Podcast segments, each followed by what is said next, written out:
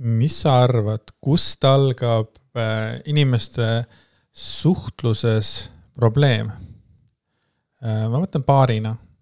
kui on paar ja kui inimestel ei ole omavahel enam midagi väga rääkida, räägitakse näiteks ainult lastest või, või kogu elu käib selle üle, noh, mingisugune argipäeva,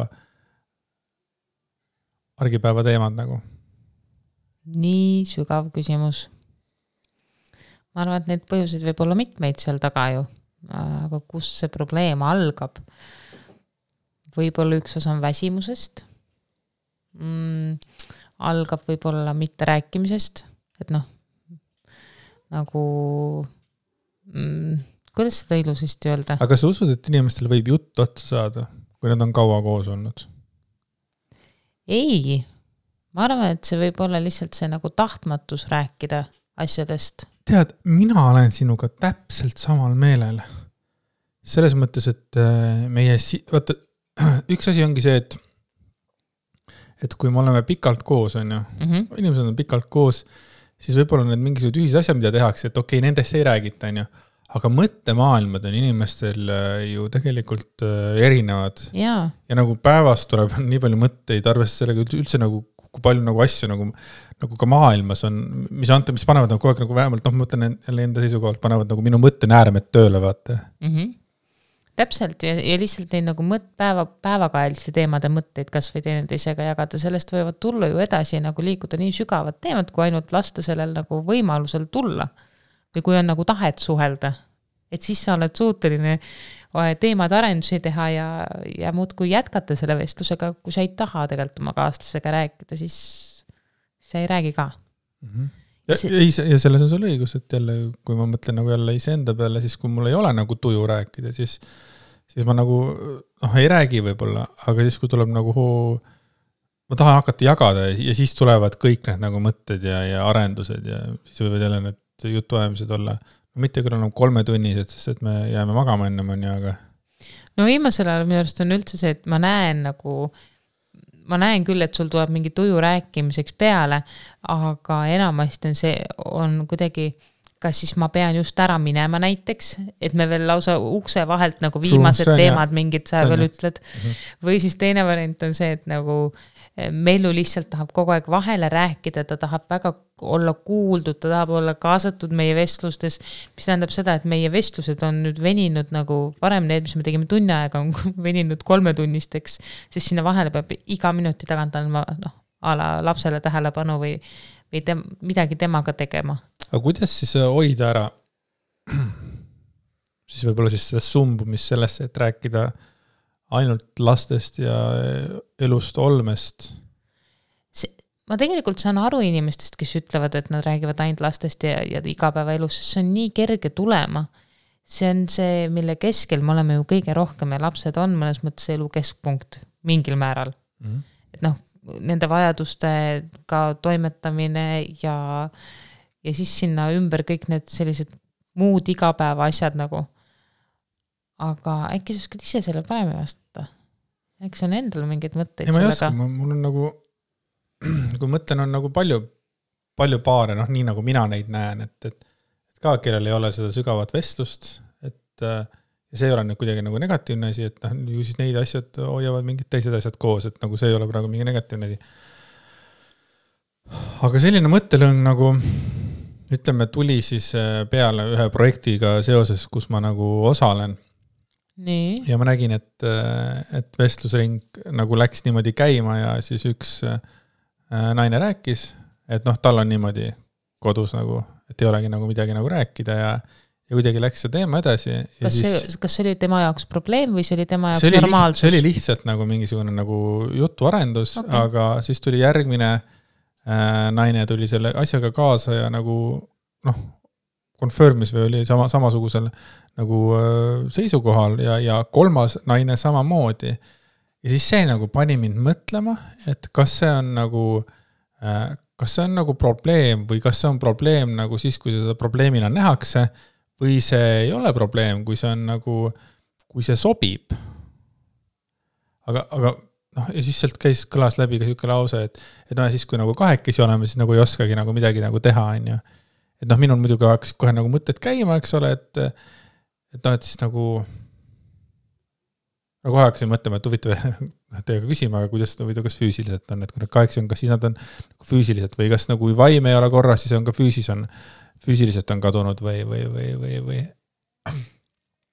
Aga siin tekib juba minu jaoks see küsimus, et aga huvitav, miks ei taheta rääkida nagu mingitest oma mõtetest tõesti rohkem, et miks need vestlused on jäänud ainult selliseks nagu pinnapealseks, et seal peab olema ikka mingisugune kas nagu vastumeelsus siis oma partneri vastu või ma ei tea, igavus. või isiksus. või arvad, et lihtsalt järsku ei meeldi enam või? no üldse, no isiksus, et me ju, me ju ole, teame ise ka inimesi, kes on ju niivõrd kinnised, kelle võib-olla see sisemaailm võib olla väga lai, aga nad väljendavad seda ülivähe, on ju. et see, see võib olla nagu üks osa nagu äh, sellest noh, probleemist või siis mitte probleemist, on ju, kuidas seda võtta? mina panin tähele äkki umbes kuu aega tagasi äh,, oli meil sinuga üks situatsioon, et me tulime, mina olin vist kodus, sina tulid koju või ma ei tea, kumba pidi see nüüd oli, ma ei mäleta enam hästi. aga me olime täiesti erinevatel levelitel oma emotsionaalse seisukorraga. ja ikka nii juhtub. ja, ja me põrkusime, ehk siis üks ütles ühte, teine ütles teist, kumbki ei saanud teineteisest aru mm. -hmm. ja, ja ma mäletan, et siis sa ei tahtnud mulle rääkida sa jäid nagu täiesti vait yeah.. ja see oli nii häiriv minu jaoks ja mul käis veel tol hetkel mõte peast läbi, et huvitav, kuidas suudavad nagu teised paarid elada niimoodi igapäevast elu. mõne jaoks ongi nagu normaalsus, meie jaoks ei ole aga, aga minu jaoks oli see nii häiriv, mina, kes ma olen ilge lobamokk sinuga koos tegelikult ja me vajame nagu arutlemist et ma, ma olin lausa täiesti häiritud. jah, aga selles suhtes me oleme sinuga ju sarnased, et kui ikkagi noh, tuled, tuled koju ja oled teises vaibis ja ütleme, teine ootab kodus kuidagi, ütleme et siis ostab nagu kuidagi noh, mingi negatiivsema vibe'iga või kuidagi tapab selle vibe'i ära. noh, siis, siis kuidagi see fun või kuidas seda nüüd öelda, nagu see, mida sa tahad jagada kohe, et see lähebki nagu üle, et see mingisugune sihuke negatiivne võtab üle, et okei okay,, cool, et noh, praegu ei ole õige aeg, on ju. on mõte või siis noh, et ah, tead, räägib sellest kunagi hiljem või kuidagi, et noh, et praegu ei ole vist õige hetk, sest et ma ei saa võib-olla sedasama vastust äh, see ei ole õige sõna, vastus ei ole õige sõna. ma ei saa neid samu, jah, ma ei saa neid samu tundeid nagu, mida mina vajaksin sellel hetkel. ja tegelikult see, ma ei tea, kas see on vale, vale siis lõpetada see teema ära, kuigi ma tean, et see teist inimest jääb häirima, siis noh, sellel hetkel jäi sind häirima, et noh, nüüd ma juba nagu tahaks teada, vaata. aga seda ei saa nagu uuesti tuua, seda emotsiooni esile ja see emotsioon mul tuli pärast tagasi, aga noh, päev või kaks hiljem, vaata aga mõtle teistpidi jälle, kui on äh, inimesed, kes on hästi äh, verbaalselt mini-, minimalistlikud oma suhtes ja ei tahagi väga rääkida ja hoiavad end äh, pigem hoiavadki oma asju omaette ja see on nendele sobiv versioon, aga nad ikkagi tohutult armastavad teineteist ja näitavadki oma armastust võib-olla kingituste või on ju puudutustega. ja siis, kui nemad peaks hakkama nüüd hullult suhtlema ja hullult rääkima tunnetest või millestki, see võib olla nende jaoks hoopis mingi teistsugune crash. asi, mida tegelikult meie sinuga võib-olla ei mõistagi ja ei peagi mõistma, aga ka selliseid suhteid on ju olemas, et nagu see, see on lihtsalt selline utoopiline mõte või ei? see ei ole utoopiline mõte. ma hüppan korra nagu teemalt kõrvale ja lähen peredünaamika juurde, et et kui on olemas inimesed, kes ütlevad, et no mida ma ütlen seda, et ma armastan sind ja ma ei ole mingi sihuke inimene, need on ju. et siis see, mida meil oleks vaja nagu tähele panna, on ka teise vajadus, mitte see, milline inimene mina olen või ei ole, vaid see, mida teine vajab. mis tähendab, et tegelikkuses võiks olla niimoodi, et me ikkagi ka anname teisele seda, mida ka teine vajab, et me ei saa ainult nagu Äh, olla nagu, ma ei tea, joosta ainult jalad ees oma mingite sellega, vaid meil tuleb ka teise vajadusi arvestada. täiega, mul millegipärast tulid äh, silme ette praegu enda vanemad, sest näiteks äh, minu isa ei ole tähistanud nagu selliseid tähtpäevi nagu mingid naistepäevad või sõbrapäevad või asjad ja mulle mulle nagu on kohati jäänud mulje, nagu mu ema tegelikult veidikene tahaks, et neid kuidagimoodi tähistataks, aga samas ta nagu ei pea neid oluliseks. et noh, ikkagi sünnipäev ja, ja jõulud on need nagu põhilised, mida nemad nagu tähistavad, aga kõik need vahepealsed, need ma ei tea, kuidas isegi, need ei ole vist ju kommertspühad, need on lihtsalt ikkagi nagu mingid tähtpäevad, et need ei ole nagu nende jaoks olulised, nemad tähistavad hoopis muid asju, mingid palmipuude pühad ja asjad. Aga nagu, et isa ei tee mu emale kunagi niisama mingisugust ma ei tea, ta ei too talle lilli koju, see ei ole tema armastuse keel. ja ka kohati mul on jäänud tunne aastate jooksul, et võib-olla mõned korrad ema oleks tegelikult seda vajanud. aga mu isa isegi ei oska seda tähele panna ja mu isa on öelnud ka mingeid sääraseid lauseid muide tuleb meelde, et noh, et, minu jaoks ei ole tähtis. Et see on selline huvitav asi jah, et aga huvitav, kas ta on ema käest küsinud, et kas see ema jaoks on tähtis, jah, tema jaoks ei ole see püha tähtis, aga äkki ema ikkagi tahaks mingisugust nagu no, see... meelespidamist, kuigi nende nagu armastuse keel ongi teistsugune, nad teevad kõike koos ja nad on palju koos ja kvaliteetaeg ja kõik see on ju, aga mul just tuli see mingil põhjusel mõttesse. No paljude paaride puhul, keda mina tean jälle nagu kõrvalt vaadates, jääb mulle tunne, et inimesed ei, omavahel ei räägi, mida nad vajavad. aga noh, oleme nüüd ausad, ega meie ka alati ei räägi sinuga, mida me vajame. ja, ja, ja ma kujutan ette, et kui minna näiteks sinuga näiteks baariteraapiasse, ma kujutan ette, et me saaksime päris mingisuguseid palju asju tegelikult võib-olla teinekord, teineteise kohta teada, seepärast et on mingisugused asjad mida me ikkagi oleme pannud mingisuguse, nagu öeldakse, kalevi alla. Et oleme, oleme kuidagi maha matnud mingisugused teemad, mis korraks on või mingisugused noh, millegi, millegist rääkimised nagu, mis on olnud mingil hetkel üleval, ütleme aastal kaks tuhat neliteist, on ju, siis emb-kumb on selle teema ära tapnud, näiteks, ja see teema ongi lükatud kuradi ma vaiba alla. ja, ja ma isegi ei kujutaks ette, mida me tegelikult sealt äh, leida võiksime, sest et me oleme ju ikkagi äh, kui meie ikkagi nagu arutleme, siis me arutleme ikkagi nagu sellest, millest me tahame arutleda. Ja kui mm., ja, ja kui läheb ikkagi nagu, no ma, ma näen kasvõi sinu puhul ka ära, et isegi kui on mingisugune asi, kui ma näen, mida sa teha ei taha, noh näiteks sinul on vaata see umbes, et sa ei taha sa ei taha näiteks mängida mänge, seepärast et sina tunned, noh, sa, sa kardad, et sa jääd mm -hmm. nagu rumalaks, aga kui sellest nagu rääkida, siis ma näen juba ära, et su tuju läheb ära, mis tähendab, et me lükkame selle nagu, nagu okei okay,, läheb vaiba alla, et True. see ei ole küll hea näide, sest noh, me räägime nagu päris nagu palju tõsisemast asjadest, aga mul ei tule praegu nagu, nagu meelde niimoodi kohe sellist mingit head asja. aga ma näen ära näost, kui sa ei soovi noh, mingist asjast rääkida või on mitu korda proovinud, vaata. ja no ei saa, sealt ei tule midagi. ja ma olen sada protsenti kindel, et neid asju, mida sina oled minuga eh, tahtnud rääkida või oleme arutanud ja ma olen need nagu noh, ma ei tea minema löönud siis või põrgatanud kuhugile mujale, eks ole, neid asju võib olla päris palju, mida me ise ei mäletagi. kumbki ei mäleta. jah, ma olen ka sellega nõus. rääkides baariteraapiast, siis äh, me oleme sellele tegelikult üks samm lähemal. ja ma arvan, et see tuleb üks hetk täitsa reaalsuseks ja, ja siis saab sellest ka siin rääkida, aga mis sai reaalsuseks, on see, et ma käisin psühholoogi juures lõpuks nüüd pool aastat hiljem. aga ma tahan tulla korra baariteraapia juurde ja siis ma kindlasti tahaks jätkata, et sina jätkaksid palun oma juttu, enne kui see mõte mulle ära katkeb. on see, et mm, baariteraapiasse on palju lihtsam minna, kui inimesed ei lähe sinna nagu mingisuguseid äh, sügavaid probleeme või et ütleme, et äh, mitte vihaga. just, mitte vihaga või mingi solvumistega või millegagi, et lihtsalt, et et sellest nagu praegu rääkida on nagu sinuga palju lihtsam. kuidas see baariteraapia näiteks välja näeks, on ju. noh, ma ei kujutaks ette, ma ei kujutaks ette, on ju, aga ma arvan, et see oleks tegelikult päris palju silmi avav veel mingite teiste nurkade alt, äh, milles ma sind ei tunne.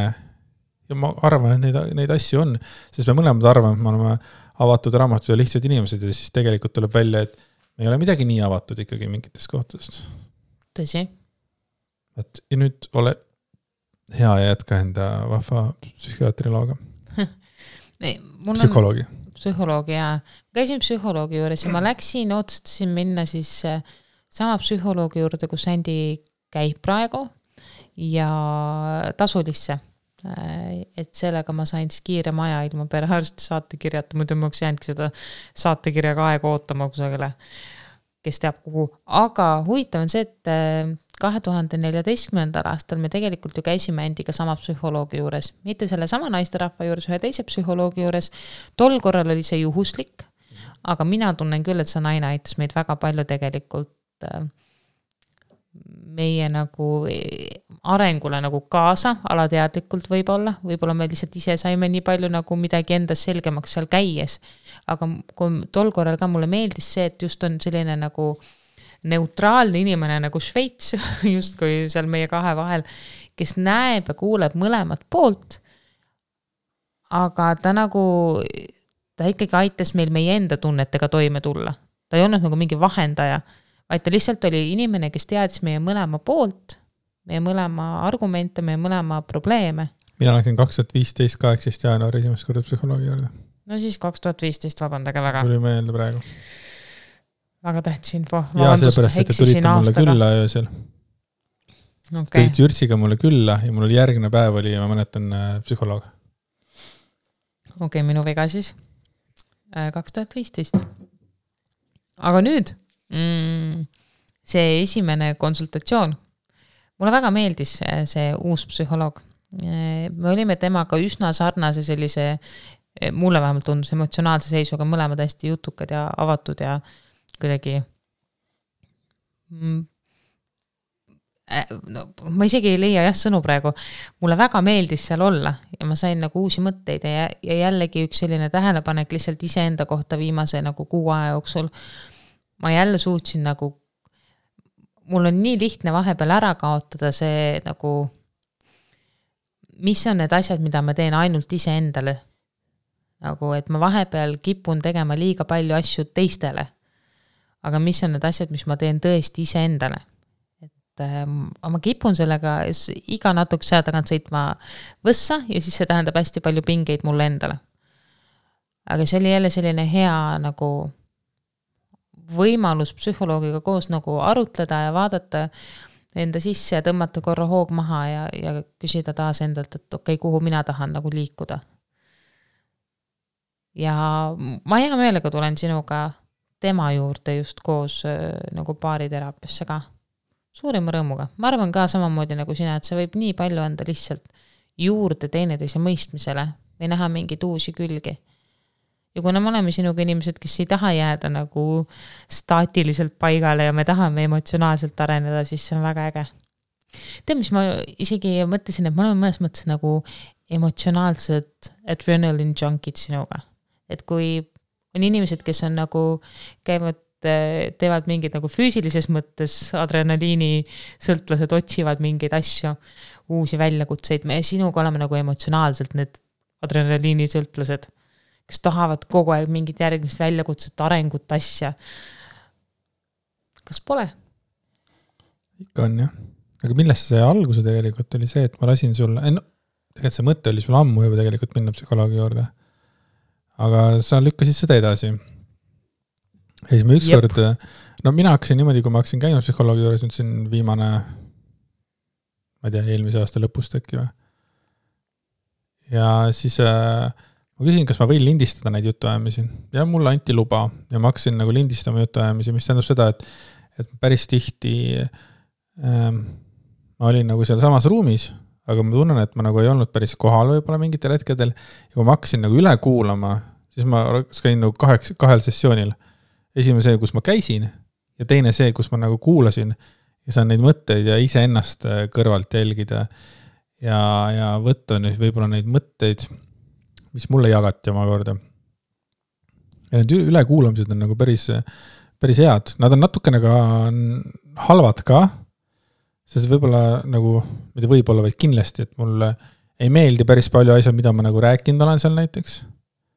ja, ja, ja et see on niisugune, aga, aga teistpidi nagu minu arengule on see hästi palju, annab kaasa ja selles mõttes mul ei ole nagu ennast veider kuulata, vaid lihtsalt mõnikord on nagu võib-olla, kas ma ütlesin veider või nõme või? veider tähendab, mul ei ole nagu ennast nagu halb kuulata nagu enda häält või midagi, vahepeal nagu mõtled, okei okay,. Ma ei, ma ei tea, miks ma nagu nii ütlesin või, või, või. nagu mõtted on kaasas või? jah, et, et, et, et mu mõtted sellised, et okei okay,, et. et nüüd ma nagu mingi kuradi olen mingi ohvri positsioonil, et ma ei arvanud, et ma nii ohvri positsioonil olen mingites situatsioonides.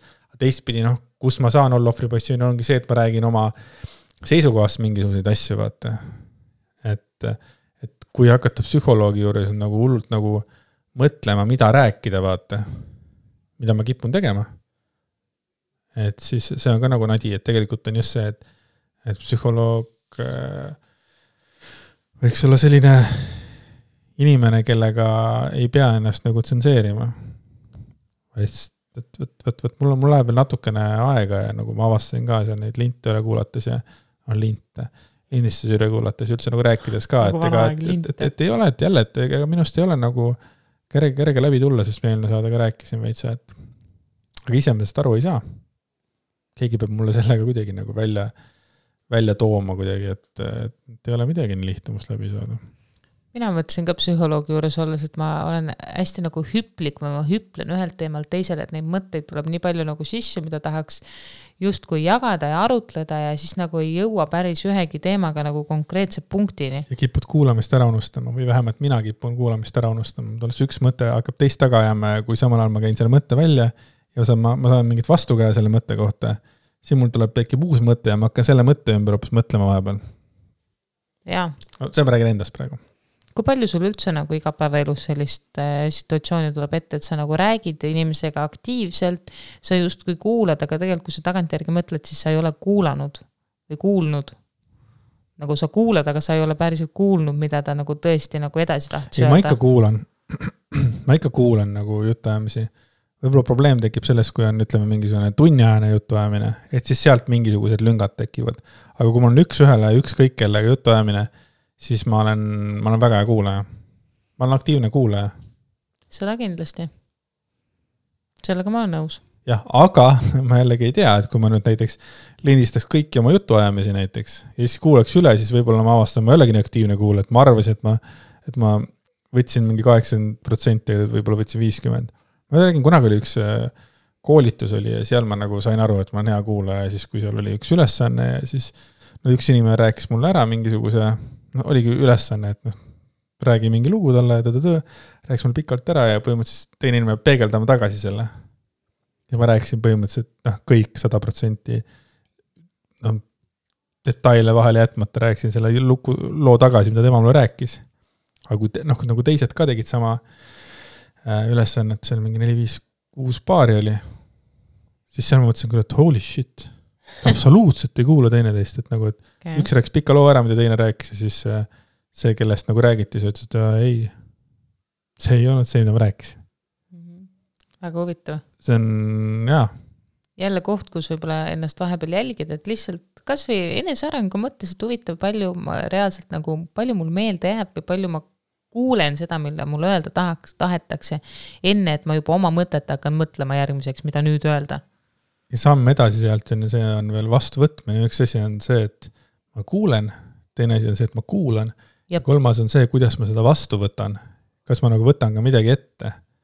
sest et äh, ma tean, et meie jutuajamistel on ka olnud korduvalt mingeid asju, et sa oled ikkagi väljendanud, mida sa tahad, aga kuna mulle on mingisugune asi ikkagi noh, ma ei tea, nagu sinu isale, et noh, ei, ei ole nagu oluline, siis, siis, siis see slipib mult nagu meelest ära mis tähendab, et sa tegelikult annad mulle oma vajadusest teada, aga ma lükkan selle kõrvale, kuna see ei ole mulle oluline. et, et see on jälle üks koht, mis nagu noh, vajab harjutamist just sellesama asja pärast, et, et kas siis teha midagi või anda midagi teisele, mida tema vajab, aga võib-olla millest ise nii palju ei pea. noh, see, see ei ole nagu mingisugune suur asi, vaata. Mhm. aga ei, neid on jah, neid asju muidugi on sest ma tean, et me oleme mitu korda rääkinud mingitest asjadest ja need teemad tulevad nagu ülesse ja üles, ütleme mingid, no see mitte probleemidena, vaid lihtsalt tulevad nagu ülesse. vajaduspõhiselt. ja, ja, ja, ma tean, et me oleme sellest rääkinud. aga ma olen selle lükanud vaiba alla. -hmm. nüüd pool aastat hiljem räägime sellest ja ma lükkan selle kuidagi uuesti vaiba alla. Et see ongi see, mis ma sulle nagu, see algus ka, et on mingid asjad, millest me oleme rääkinud.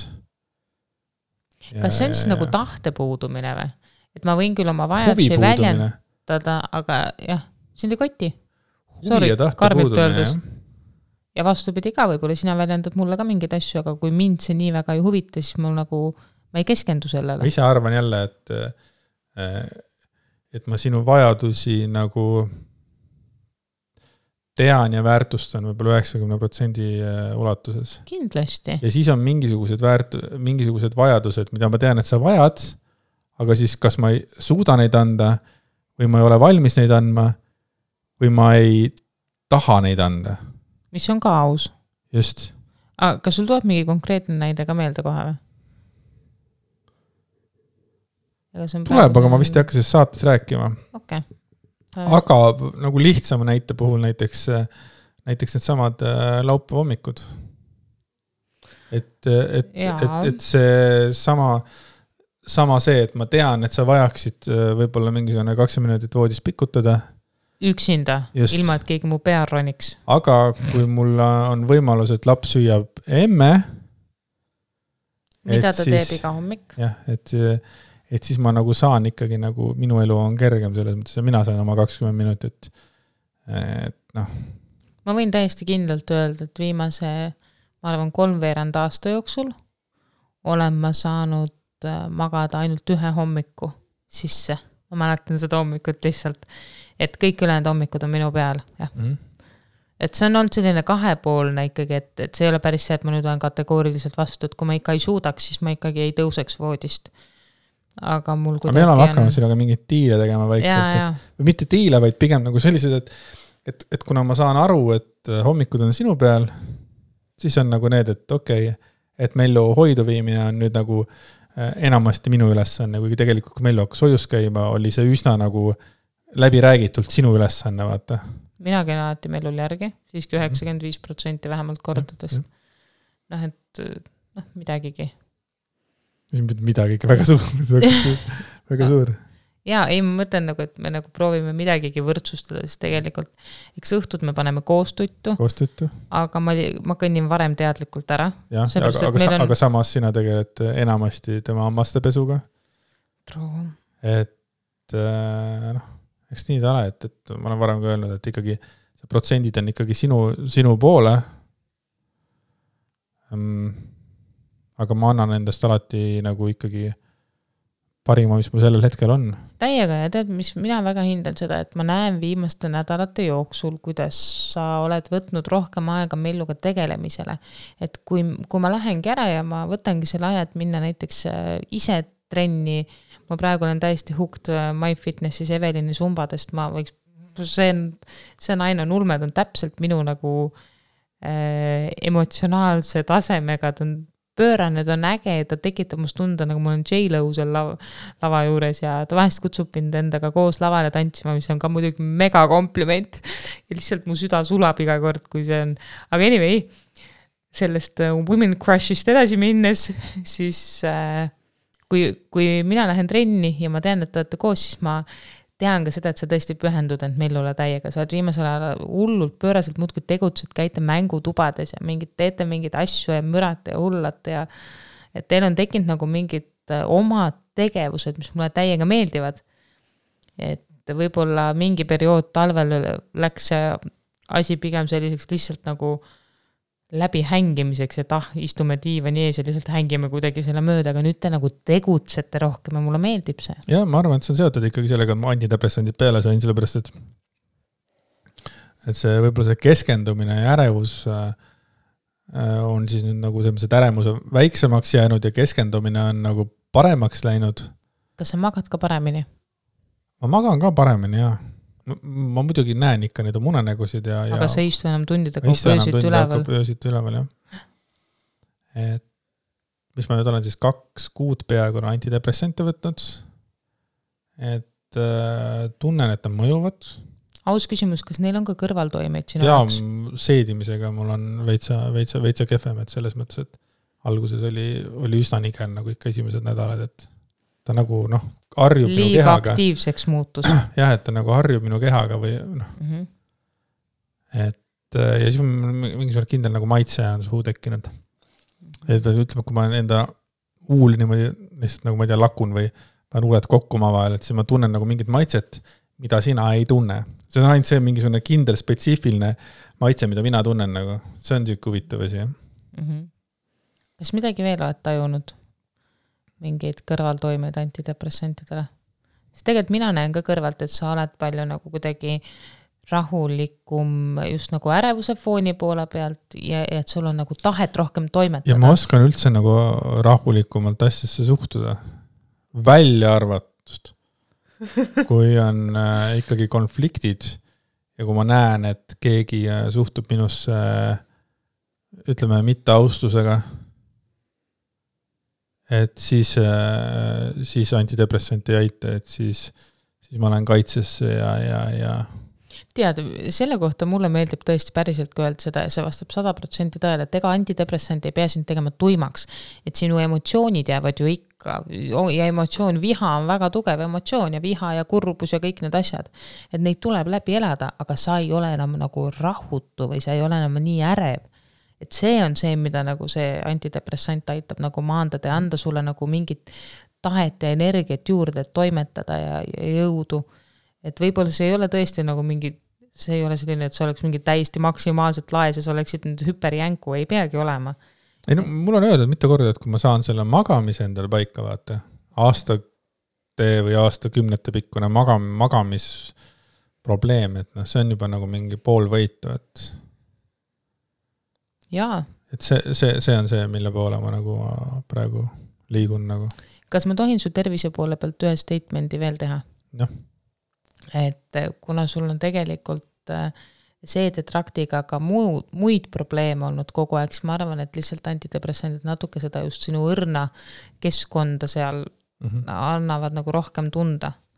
Või noh, selle tõttu ongi see natuke aktiivsemaks see elu seal läinud, aga mul on tunne jälle, et ta on sul natuke stabiilsemaks läinud nüüd, kui kaks kuud on möödas, ei, kas ma olen valesti aru saanud? et sul on natuke kehaga harjub, keha harjub vaata nagu selles mõttes mm -hmm. nagu kõigega ju mm, -hmm. ma arvan ma kujutan ette, kui ma iga päev kassitoitu sööksin. ei, aga alguses oleks nagu veider, aga et noh, mingi hetk ma kujutan ette, et ikkagi keha harjuks ka sellega ju, mitte keha, vaid nagu maitse. Kujuta ette, kõik toit kaob ära maailmast, kõik, jäävad ainult kassi ja koera toidud. noh, siis hakkad. külma midagi ikka sisse. siis hakkad ju sööma seda, alguses on õh ja oh, üks hetk on nagu toit, sööd lihtsalt seda. tuimalt. jah, rääkides kassitoidust. meil võib-olla tuleb varsti kassitoitu juurde osta True. ja mitte ainult kassitoitu, vaid ka kassiliiva. ja kõike muud mis veel? Kassitoit ja kassiliiv ka rohkem ei ole. okei okay,, võib-olla saab sellega hakkama, jah. võib-olla veel mingisugused, äh, ma ei tea, kiibistamised või mingid. Äh, raviarved. mingid raviarved, et need võivad tulla, jah mm pluss muidugi need, et võib-olla Äh, kolmas Kiisu, kes meie juurde tuleb, et võib-olla tema soovib lõhkuda midagi näiteks. siiamaani ta ei ole seda teinud. nagu räägitakse, kuuldakse. nii et me saame endale kuuenda pereliikme ja see tundub nii, tead mida või, mul tekkis praegu kõhtusid ja vaata liblikate tunne. sest uh, oh, okei okay., meil tuleb nüüd see asi välja rääkida, kui siin juba sai natuke räägitud. ühesõnaga, me saame endale kuuenda pereliikme ähm,. kassi. kassi jah, ta ongi pereliige. jaa, sa muidugi haibid üles nagu toodaks beebit, vaata. ei, me juba rääkisime kassitoitudest. jaa, kassitoitu kass... beebid söövad ka. ei söö, see on keelatud. Ja meile tuleb äh, nädala pärast siis äh, aprilli esimestel nädalatel tuleb uus kiisu, nimelt tegelikult ma juba kuid siin kräunusin nendele vahepeal, et aa, nii nunnud kiisud on hoiukodudes või nagu eh, loomade varjupaikades ja mm, vaata kui nunnu ja see sobiks siia ja, ja kõik arvasid kiisud jah. aga tegelikkus on selline lugu, et eh, Saaremaal äh, oli üks äh, kiisu, kes äh,, kellel vist oli omanik, ta oli kogu aeg seal kusagil külade vahel äh, chill'is võib-olla oli ka hoopis Muhu saarega seotud kuidagimoodi, ühesõnaga see, see minevik on mul natuke segane tal, aga põhipoint on selline. ja siis ta püüti kinni ja viidi äh, loomade sinna, kuidas nad nimetavad, mitte päris vist varjupaika, aga seal on nurrunurk Saaremaal. hoiukodu? Mm, suur hoiukodu? Nurrunurk, ütleme nurrunurk ja siis äh, see kiisu omanik ilmus välja Äh, mingisugune vist nõme inimene pidi olema. arvatakse, et on teinud Kiisule haiget füüsiliselt, ei hoolinud temast, nii et Kiisu jälle oli üks hetk tänavate peal ringi äh, jõlkumas. Äh, saadi jälle nurunurka ja siis enam omanikku välja ei ilmunud. Ja ta oli Kiisu, kes, nagu mina aru sain, oli siis olnud nurunurgas juba mõnda aega, ma ei tea, kui pikalt, kas nagu kuu või nädala või mis see nagu aeg oli, aga ta oli ainult puuris olnud ja sisisenud. tohutult inimesi kartis. inimesed olid haiget teinud ja kartis. ja minu õde otsustas siis võtta selle kiisu enda koju hoiukodusse. Et vist algselt oli plaan võtta endale, aga, aga nad ikkagi ei saanud teda endale jätta, nii et see kiisu oli seal hoiukodus. ja siis ma ei tea, mis ime läbi, see küll toimis ja toimus, aga mu õde suutis mu vanemad ära rääkida, et see kiisu läheks nende juurde, minu vanemate juurde. ja mu vanemad ei ole olnud kunagi mingid tohutud loomafännid meil olid lapsepõlves mingid hamstrid ja asjad ja, ja see, ma mäletan, oli ka pigem nagu koormaks. Aga mu vanemad võtsid selle kiisu rõõmuga enda, enda koju. ehk siis tõid Saaremaalt äh, siia Tartumaale ja nad siis äh, äh, andsid sellele kiisule kodu, see rahulik kodu, ainult minu vanemad kahekesi, väga rahulikud inimesed äh,. kiisu järjest rohkem vist nagu harjus nendega ära ja kui ma ei eksi, siis nüüdseks ongi ta olnud seal mu vanemate juures äkki kolm kuud või, või kaks pool kuud. Aga juhtus selline asi. kolm kuud. kolm kuud, okei okay.. kas mitte isegi neli? me käisime aastavahetusel seal äh, Saaremaal ja ta tuli koos meiega, noh, samal ajal tuli ju ta Tartusse, Kiisu. Oh. no ühesõnaga jaanuari algusest. veebruar, märts, märts kuni aprill, kolm kuud. kolm kuud mm. -hmm. aga nüüd juhtus selline jama, et äh, minu üks vendadest ja selle venna poeg on tugevad allergikud ja nad läksid külla. ja kuigi see kiisu on lühikarvaline, siis eh, eh, tund aega pärast seal külas olekut venna pojal tõmbas hinge kinni, ta ei saanud hingata, nad on tugevad allergikud, mõlemad vist olid terve öö olnud väga häiritud, nad ööbisid kusagil hotellis, mitte mu vanemate juures. ühesõnaga selline jama lugu ja mu ema tegi otsuse, et ta tahab selle kiisu anda varjupaika tagasi. et noh, ta valib oma poja ja oma lapselapse siis. ja kui ma seda kuulsin, siis minu süda nagu purunes täiesti. ma kuidagi, mul tuli klomp kurku, ma, ma olin nii kurb selle tõttu, ma olin nii häiritud, sest teades selle Kiisu lugu ja nähes seda, see Kiisu tegelikult, kui meie käisime äh, Emmelissil külas või noh, minu vanematel külas, siis äh, ta, ta meid kartis, et mina sain talle vahepeal lõua alla teha pai, aga ma nägin, et ta kohe ehmatas ära äkilistemate liigutuste peale ja tegelikult ka Melluta kartis. aga siis, kui ma Andile sellest kõigest rääkisin kodus, siis Andi ütles esimese asjana kohe, et aga võtame ta endale. ja ma alguses ei uskunud seda üldse muide see tundus nagu nii ebareaalne, et meil on juba kaks pikakarvalist kassi kodus, et nagu tegelikult ka, et me võtame veel kolmanda ka veel, kes on nagu tee, tõenäoliselt ka veidi problemaatiline, et see Kiisu ei ole ei minu õe kodus ega mu vanemate kodus ei ole ühtegi asja lõhkunud, ei ole põrandale pissinud äh, mitte midagi sellist, et ta tundub olevat hästi puhas, aga tohutult arglik Kiisu. hästi omapäine.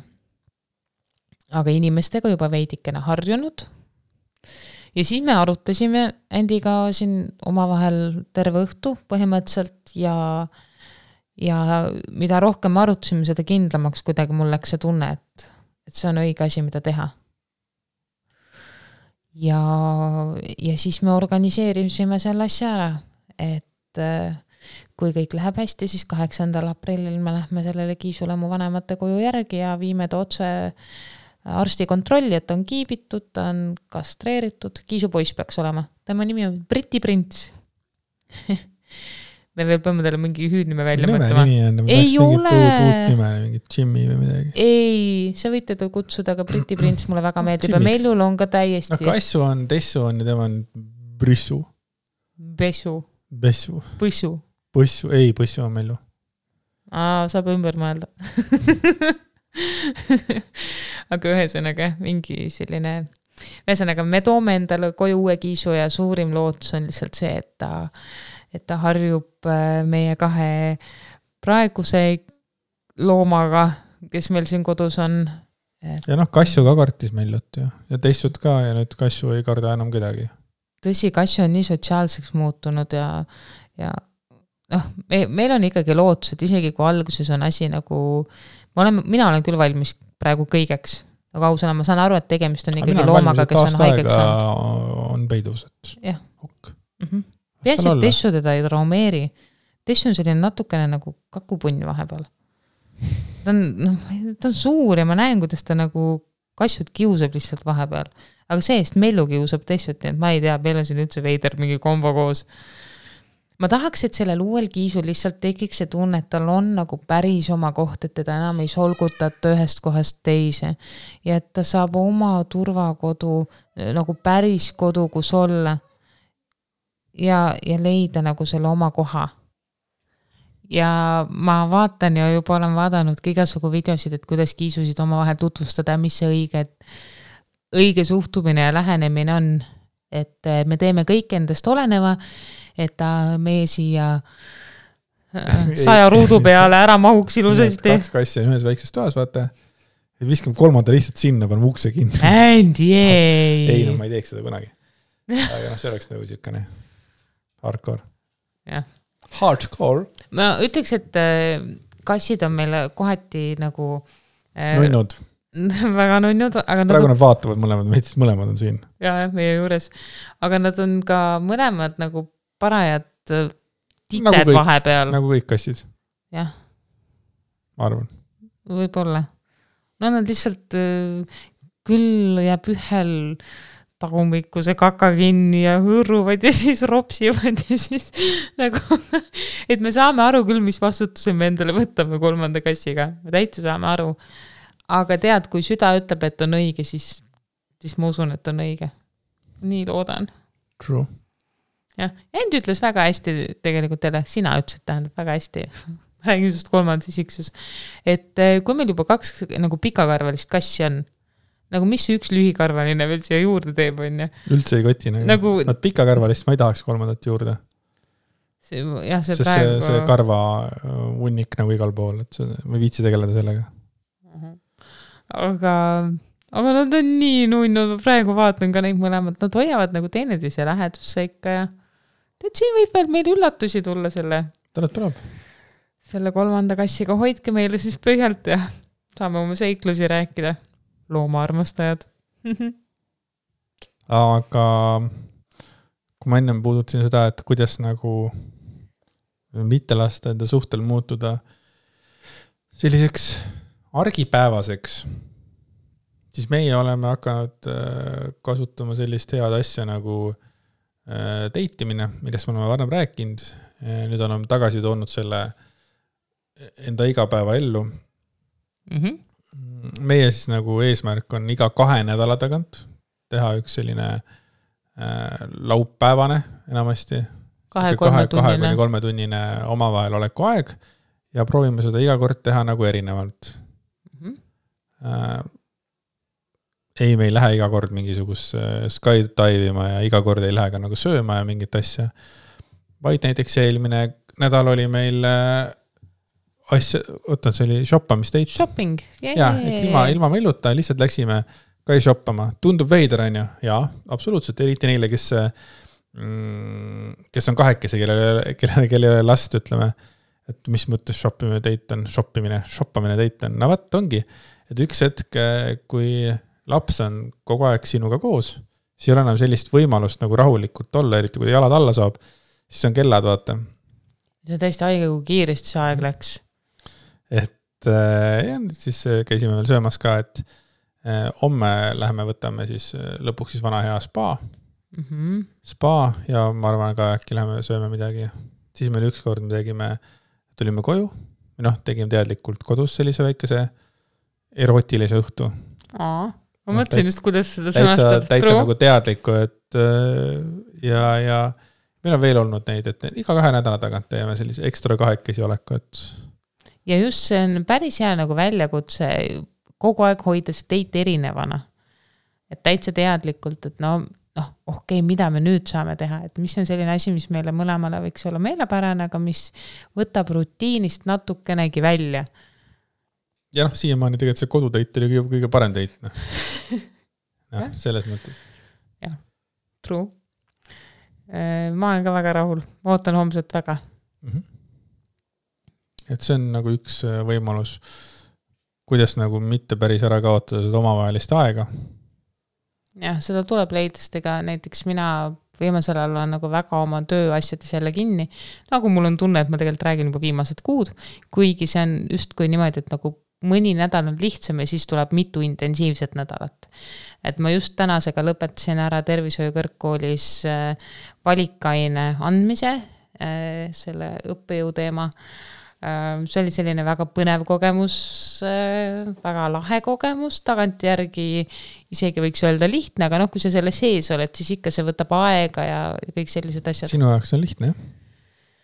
Selles mõttes see esinemise osa nagu. esinemises on väga lihtne. seda ma mõtlesingi, ma isegi ei hakanud mingite materjalide peale mõtlema. aga näiteks kaks päeva tagasi mul oli vaja osaleda ühel, ma, ma olen ka nagu tööga seoses, olen mitmes projektis ja siis selle ühe projekti nii-öelda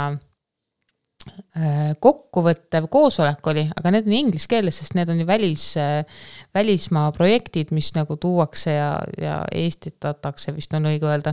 Eestistatakse. Eestistatakse, noh, ühesõnaga point on selles, et need on kõik inglise keeles ja siis see oligi selline kahetunnine intensiivne äh, koosolek, kus pealtkuulajaid oli kümme kes olid need nagu mingid firmade esindajad, kes kuulasid seda sisu ja siis aktiivseid osalejaid oli võib-olla neli-viis, mina olin üks nende seast ja me pidime kogu aeg, meile esitati küsimusi ja kõik pidid kogu aeg vastama.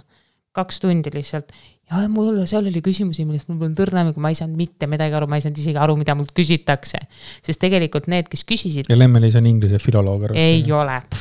ja need inimesed, kes küsisid, olid inglased ise, nagu et nende jaoks on see emakeel. Uh, tea cup of tea please. et neli inimest oli Eestist ja üks oli Kreekast, kes siis inglise keeles pidid nagu vastama. et see oli selles suhtes ikka täielik ajutöö, et nagu kujuta ette, et tead, mis ma avastasin või? Ma olen nagu ikka jõhker lobamokk. ma olen tööl nõustaja, ma päev otsa lihtsalt räägin kogu aeg patsientidega no mul on juba füüsiliselt, mul on päeva lõpuks mõnel päeval nagu põsesarnad ja siit põsed on nagu lihased jäävad valusaks. siis ma lähen annan trenne, kus ma ainult räägin kogu aeg. siis ma olen õppejõud, kus ma räägin, siis jep, ja siis ma tulen koju ja mul on vaja ka kogu aeg ainult rääkida. Et äh, ma ei jõua ära oodata oma puhkust aprilli teises pooles. ma ei jõua ära oodata. ma lihtsalt vajan olla vait. kas või ühe päeva, mitte nagu väga palju rääkida. et ähm, hakkab tunda andma näolihastes. lihas on see, et äh, põselihased on nii trimmis. trimmis, oi trimmis, trimmis, trimmis. vaata, ei ole botox'it vajagi. nägu on sile iseenesest, lihtsalt lobise. Oota, botox teeb näo siledaks. tuimaks tegelikult, ta halvab ära. kuhu ma peaksin panema botox'id? sõltub, mida sa liigutada ei taha. aga kui ma nagu kogu aeg olen harjunud nende kulmudega üles-alla mängima tead, ma ei tea, ma ei ole nii. nagu kui botox'id paned täis selliselt või? siis sa vist ei, ei saa tõsta jah, jah. Holy shit. ei saa jah. minu ema saab, minu emal on näonärvi halvatus äh, ühel näopoolel või kahjustus, appi ma ei olegi enam kindel. No närvikahjustus äkki, okei okay,, vabandage, kui ma siin jälle mingeid valesid meditsiinilisi termineid ütlen praegu. Anyway, tal pool nägu tõmbleb, silma ümber lihased tõmblevad, suu ümber, mis tähendab, et ta ei suuda neid kontrollida, pidevalt kisub nagu kinni silma. ja siis tema saab tasuta botoksi süste ta on täpselt see inimene, kes ei tahaks elu sees selliseid süste teha. aga see on ainuke asi, mis annab talle leevendust, et see nägu ei kisuks kogu aeg mm. -hmm. ja ta on aastaid töötanud logopeedina, nüüd ta on küll pensionil, aga noh, tema jaoks on see näoga töötamine ja näolihaste kasutamine olnud nagu väga suur osa oma igapäevaelu tööst, nagu igapäevaelust et.... sina said ka kunagi botox'it ju? jaa, mina olen ka kunagi saanud, mina sain jalga minule tehti siis, kuna mul on see vasaku kehapoole osaline halvatus ametlikult diagnoositud ja siis mul on seal vasakul, mulle tehti botox'id vasaku sääre tahaosa keskele. ja siis selle järgselt eh, mul füsioterapeut eh, nagu jõuga proovis seda hüppeliigest saada mul nagu liikuvamaks, sellepärast et mul see hüppeliiges on kange ja, ja ta ei, ma, sellepärast on mul ka raske seda kandvarvas liigutust teha ja, ja siis tundubki, et ma nagu lonkan. mitte ei tundu, vaid ma lonkangi, anyway. aga see oli jõhkralt valus, ma mäletan. see, kuidas mul seda, kui see füsioterapeut ikka täie jõuga nagu lihtsalt äh, igatpidi proovis seda sääre tagaosa siis ka nagu masseerida et saada sealt seda pinge, pinget lahti, et mul on mingid äh, lihased või asjad on seal tohutult pinges. Ja siis ma käisin selle seal nagu äkki kaks kuud jutti nagu, see oli ikka suht, suht jõhker oli. tulemus ei olnud mingi väga metsik, minimaalne nagu liikuvuse paranemine et ikka minu puhul on see, et pidevalt ma pean tegema trenni. nutsid rohkem, kui mingit kasu sellest oli, aga noh, ma ei tea, kuidas see nagu jah, sest see oli füüsiliselt nii valus, jah, sellepärast ma otsustasin ka mitte seda rohkem teha, et äh, mäletad seda ükskord või? jaa, see ükskord, kui ma, ma arvan, et sa mõtled seda mm, et äh, ma olin just käinud massaažis seal seda jalga lahti kangutamas ja siis mul algasid samal päeval äh, alustasin sumbatrennidega, tegin kaks sumbatreeningut ja see oli üle pika aja vist esimest korda, kui ma üldse sumbat tantsin. mingi teema sellega oli a la sedalaadi. ja siis ma õhtul läksin oma koju ja ma tundsin, et ma olin nagu täielikult fail inud ka veel nendes mõlemas sumbatunnis ja ma olin nii emotsionaalselt läbi ja mul oli valus igatpidi füüsiliselt. ja siis ma lamasin oma seal äh, üürikorteris Annelinnas köögis, pikali selili, jalad olin tõstnud üles pliidi peale noh, vastu pliiti. ja siis äh, Andy tuli mulle külla. sa võid oma versiooni edasi rääkida. räägi ja siis äh, Andy tõi mulle kingiks äh, suured valged roosid, nagu tõesti, they were huge, nagu tõesti suured ja siis ma hakkasin nagu halastamatult nutma, see oli nagu selline mingi, mingi selline žest, mida ma ei oodanud ja mida ma vajasin. minu arust me olime sõbrad, me ei olnud paar. ei olnud, ei olnud muidugi paar. jah, me olime sõbrad. ja äkki oli viis või seitse roo-, valget roosi ja need kestsid retsilt kaua Need olid nädalaid, enamasti mul lõikelilled närbuvad ruttu ära. ma ei, sorry, ma ei oska lillede eest niimoodi hoolitseda. see oli äge siis, kui ma nüüd selja taga mäletan, tulin, siis ma selja tagant võtsin need välja ja siis oligi need, andsin need sulle, siis oli nii, et. lõpuks nutsime vist koos sul põrandal. nutsime koos põrandal, jah. nagu nii tähendusrikas hetk ja nii, nii ilus ja nii valus oli kõik korraga mm. et kõik see emotsioonide tulv, mis mu sees oli tol hetkel, pääses välja. Oli tõesti jah, ja need lilled kestsid ikka väga kaua, see on nagu äge. siis kuivatasid ära need veel või? jaa, ma kuivatasin ära ja siis nad olid mul kuivanud roosidena ka veel kaua.